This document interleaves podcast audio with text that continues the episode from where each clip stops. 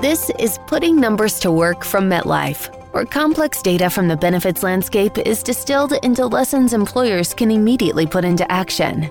Now, here's your host, Marquis Smallwood. Welcome to MetLife's podcast, Putting Numbers to Work, where experts take complex ideas from across the benefit research landscape and distill them into lessons employers can put into action. Hi, I'm Marquis Smallwood. HR professionals are inundated with new stories and emerging trends that help predict radical shifts in employee expectations and how organizations need to change to stay competitive. It's hard to know who to trust, what's hype, what's real, and what's going to have an impact. This show will give you the data, confidence, and practical advice you need to help stay competitive and build a stronger, more productive, and holistically healthy workforce. Today, I am speaking with Executive Vice President of MetLife's U.S. Group Benefit Business, Todd Katz, about MetLife's research on the state of employment landscape and how demonstrating employee care can help employers achieve talent outcomes and more important tips to help your organization reach new heights. Welcome to the show, Todd. Thanks, Marquis. Really happy to be here. Looking forward to the discussion today. As am I. As am I. So, Todd, MetLife just released our 21st annual Employee Benefit Trend Study. We'll also refer to it as EBTS. I was thinking we kick things off by having you tell us a little more about the study. So, like its purpose and who we interview and where we get our data and, and what we actually do with it. Yeah, thanks, Marquis. Yeah, so we've been doing this for 21 years, quite a long time. In fact, it's the longest running employee benefits, even insurance industry study out there. And we look at trends, not only the things that are most important today, but how they evolve over time. A couple of things in terms of who we talk to. We talk to employers and employees. We talk to about 2,500 of each, and it's across a broad set of industries, geographies, employer sizes, and a diverse set of demographics of employees. So we're really trying to get a good view of working America and take their temperature on what's important to them, not only in employee benefits, but about working at their company and what makes that great for them each and every day. That's great. That's great. So, after 21 years of tracking key workplace trends, we've definitely learned a lot. And looking at our latest study, can you discuss what we learned from employers and employees and what they're looking for and, and, and what's most important? Yeah, we learned a lot this year. You're right. As part of this year's research, we conducted both qualitative and quantitative interviews, as I noted, with employers and employees. And the goal was to understand really what they were looking for, what was most important to them. And it really validated a lot of what we thought going in. So, from an employer perspective, three things really came to the top of their list. One, you've all heard about the war for talent, hyper focused on attracting and retaining the right talent. Number two, a big focus on employee productivity. We know that there's a lot on employees' minds, and employers want to make sure they're in an environment where they can be productive. And then third, a focus on engagement. And these things are important. And I'll come back to this a little bit later because there is a really clear correlation between these attributes and business success, which of course we know is what employers want. Just pivoting to employees for a second, we heard a few things that are different. Employees want to feel successful at work. They want to feel valued by their employer and they want to feel appreciated. We also found that they want to feel that they're working in a place where they belong. Belonging was a big deal. And in fact, when we dove a little bit deeper on this concept of belonging, because it, it really started emerging more this year than in previous years, that mattered more with Black employees, women, Hispanic employees, and Gen Zs. So it's really as employers are looking to engage their diversity in their workforce, they've got to understand these things and make sure they're connecting dots to really what matters to their employees. Yeah, connecting those dots is key. And, and when you do it right and you can get to that common place, it could really move mountains. Now, did the data give any insights as to what employers can do to achieve the outcomes that they desire? It certainly did. You know, if you think about it, employers and employees are clear. They've told us what they want. what we do through the questioning is we try to correlate what people tell us is important and that how that aligns with the people that tell us they're feeling those things that are important to them successful, valued, appreciated. And at the top of the list, driving all of those things was this concept of holistic health. So if you think about holistic health, that's a broad set of components of health financial health, mental health, physical health, and social health. And really, the key point is employees that feel holistically healthy or holistically well. Those are the ones where we're going to get that extra effort, where we're going to get more discretionary focus. They're the ones that are going to be more aligned to delivering on those outcomes that employers say they want. Todd, I guess the question is are employees actually holistically healthy? Yeah, that's the bad news. So I'd say not quite. So I, I, think we've all heard some of these buzzwords, the bare minimum Mondays and the great resignation and quiet quitting, to name a few. And they're all representative of the same issue. Only 41% of the employees we surveyed said they believed they were holistically healthy. And by the way, that's going the wrong way. Last year, that number was 45%. So it's down. And what they tell us is stress and burnout are really high and they're increasing. And they're increasing the levels above where they were before the pandemic, which means employees are feeling less engaged, they're feeling less productive. And when they're feeling that way, they're looking for other opportunities. Wow, it's clear employers have a lot to consider on this topic, and it doesn't seem like there's a clear, easy button for them to press. So, what can employers do to get their employees holistically healthy? All right. You kind of set me up on this one because I, I think we found what might be the easy button. We dive into the research and we ask employees that question. And, and again, the way we do this, our methodology is we look at the people who say they are holistically healthy. And then we find out what they say their employers are doing. And the key theme that moved to the top, and this is the cover of our report, this is the headline of our story, is you just have to show your employees that you care. They want to work for an employer who shows genuine interest in them. And when you show your employee they care, that more than anything else is the biggest driver of holistic wellness. It's not trust. It's not programs. It's that concept of showing them that you care.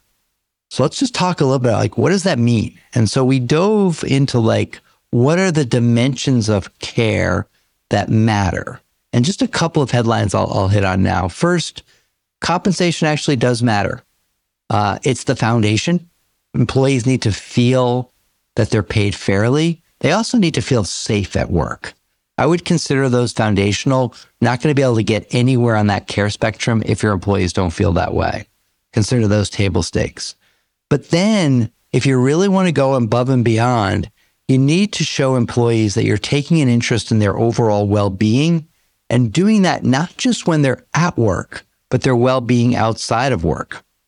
It's also very much about the individual and celebrating their contributions and recognizing them as individuals and their unique needs.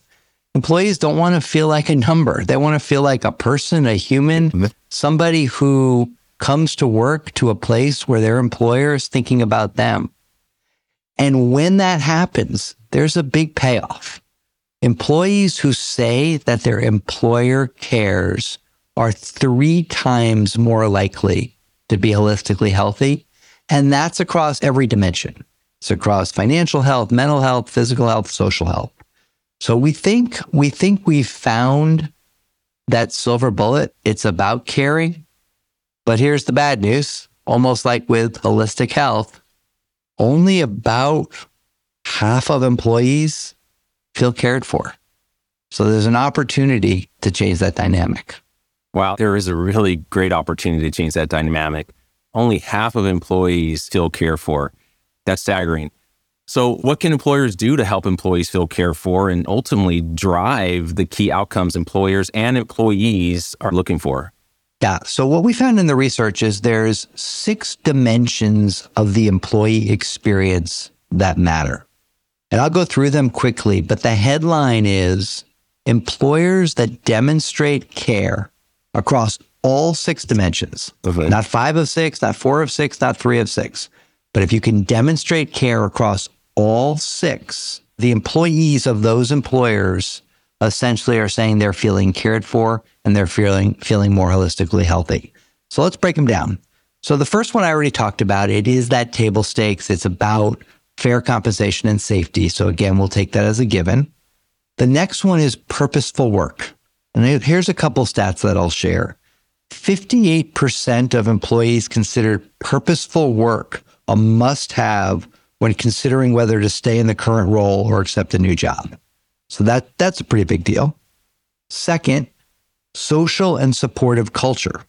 70% of employees say a supportive manager is a must have for employees to demonstrate care. So it's not just the company and the company being supportive. It's that manager, that person they work with each and every day. Next one is flexibility and work life balance. Actually, only 27% of employees think their employer provides a high degree of flexibility when it comes to work life balance. So, certainly an opportunity there. And then the last two professional growth and training. About a third of employees rate learning and development among the top three elements of their experience at work. And the last one is wellness programs and benefits. Now, that's what we do here at MetLife. And since our last pre pandemic EBTS report in 2020, there's been a two times increase in the proportion of employees who consider health and wellness programs must haves when considering a new role.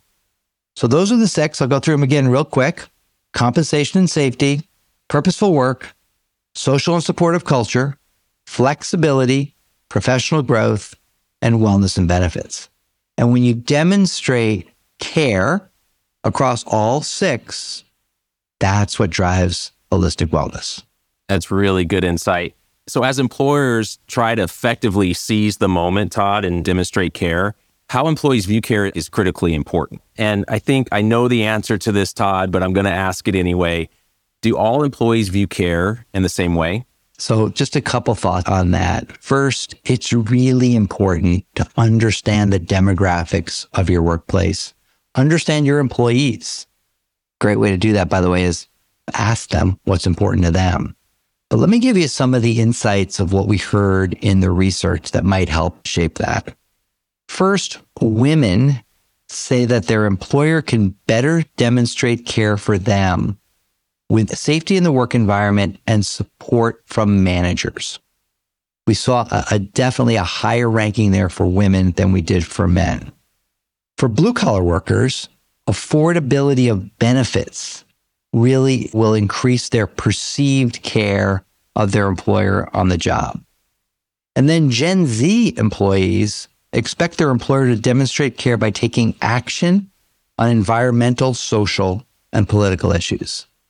So I spoke earlier about you need to demonstrate care across all dimensions, but it's important to note that different cohorts of employees have different things that are more important to them. And it really gets to that concept of personalization. We need to treat people as individuals and work with them on the things that are important to them. One size fits all just isn't going to work. Yeah, that's out the window. I think of all the customers that we have, and, and no two customers are exactly the same. They have diverse population with diverse needs for their employees. And it sounds like the employees have been pretty vocal of, of what's important to them. So, how do employers make sure that what they are offering actually lines up with what employees are saying that are must haves? It really starts with assessing what's important to your population. And that's going to be really key. And let me just give you some examples of once you've assessed what's important to your employees, how you can put these things in action across the different dimensions of care. Purpose is really important to several different cohorts of employees. And the good news is purpose can be embedded across many different common practices that employers implement. They can clarify and elevate the enterprise purpose, making sure that there's a singular focus for the organization that everybody can kind of see as that North Star. Can embed purpose into systems and operations and just acknowledge individuals and recognize that different individuals are going to relate to the company's purpose in different ways. Just high level examples there. When we think about social and supportive culture, it is important to dedicate resources to culture. Consider setting aside the right team to focus on what your culture is and what you want it to be, and then make culture part of your manager's jobs. And then finally, can really reimagine and connect recognition to culture. So those are some examples. And there's other examples in training and in benefits and certainly around kind of landing on the things that matter most to your employees. But the key here is getting clear on what matters to your employees and then aligning it with what you do as an employer so it fits for your company. That's great advice. So, Todd, we have time for about one last question before we wrap. And you touched on this a little bit, but I think if we can keep the conversation going just around the perception of care. So, what can an employer do to improve their employees' actual perception of caring? I think it, it has to come with authenticity. The end of the day, kind of an authentic demonstration of employee care gives employers the best chance to increase holistic health across a diverse workforce. And organizations that are successful in genuinely demonstrating employee care, they'll be well positioned to achieve their talent management goals, even during difficult economic times. Employee care can provide support to financially stressed workers. It can boost productivity and retention, which drives the bottom line. In that sense, the question isn't whether organizations can afford to invest in employee care, but rather whether they can afford not to. I would say employers can consider the following. One, I hit on it earlier, really understand the demographics of your workforce. Your employees are the ones that you're talking to and make sure you recognize their unique care needs. Second, you can assess the level of perceived care demonstrated by your organization through any type of survey or engagement tool. It's sometimes hard to get that information, but once you have that information, you can act on it. And that's the last step. Act on it in a way that employees see that consistent demonstration. And it's going to vary from employer to employer. And then check in and see if it's working. And kind of if you put it all together, if you make sure your employees are feeling cared for across those dimensions, they are going to feel much more holistically well. And holistically well employees are more engaged, they're more productive, and they're happier at work. And that's going to ultimately drive business outcomes, which is really what employers are looking for. That's great. So I heard know your people, listen to them, right? Have a consistent approach and, and measured as well. And most importantly, have an authentic demonstration of employee care. Yeah, don't complicate it. You got it. Pretty straightforward. Well, that's about all the time that we have for today's episode. Todd, I want to say thank you so much for joining us today.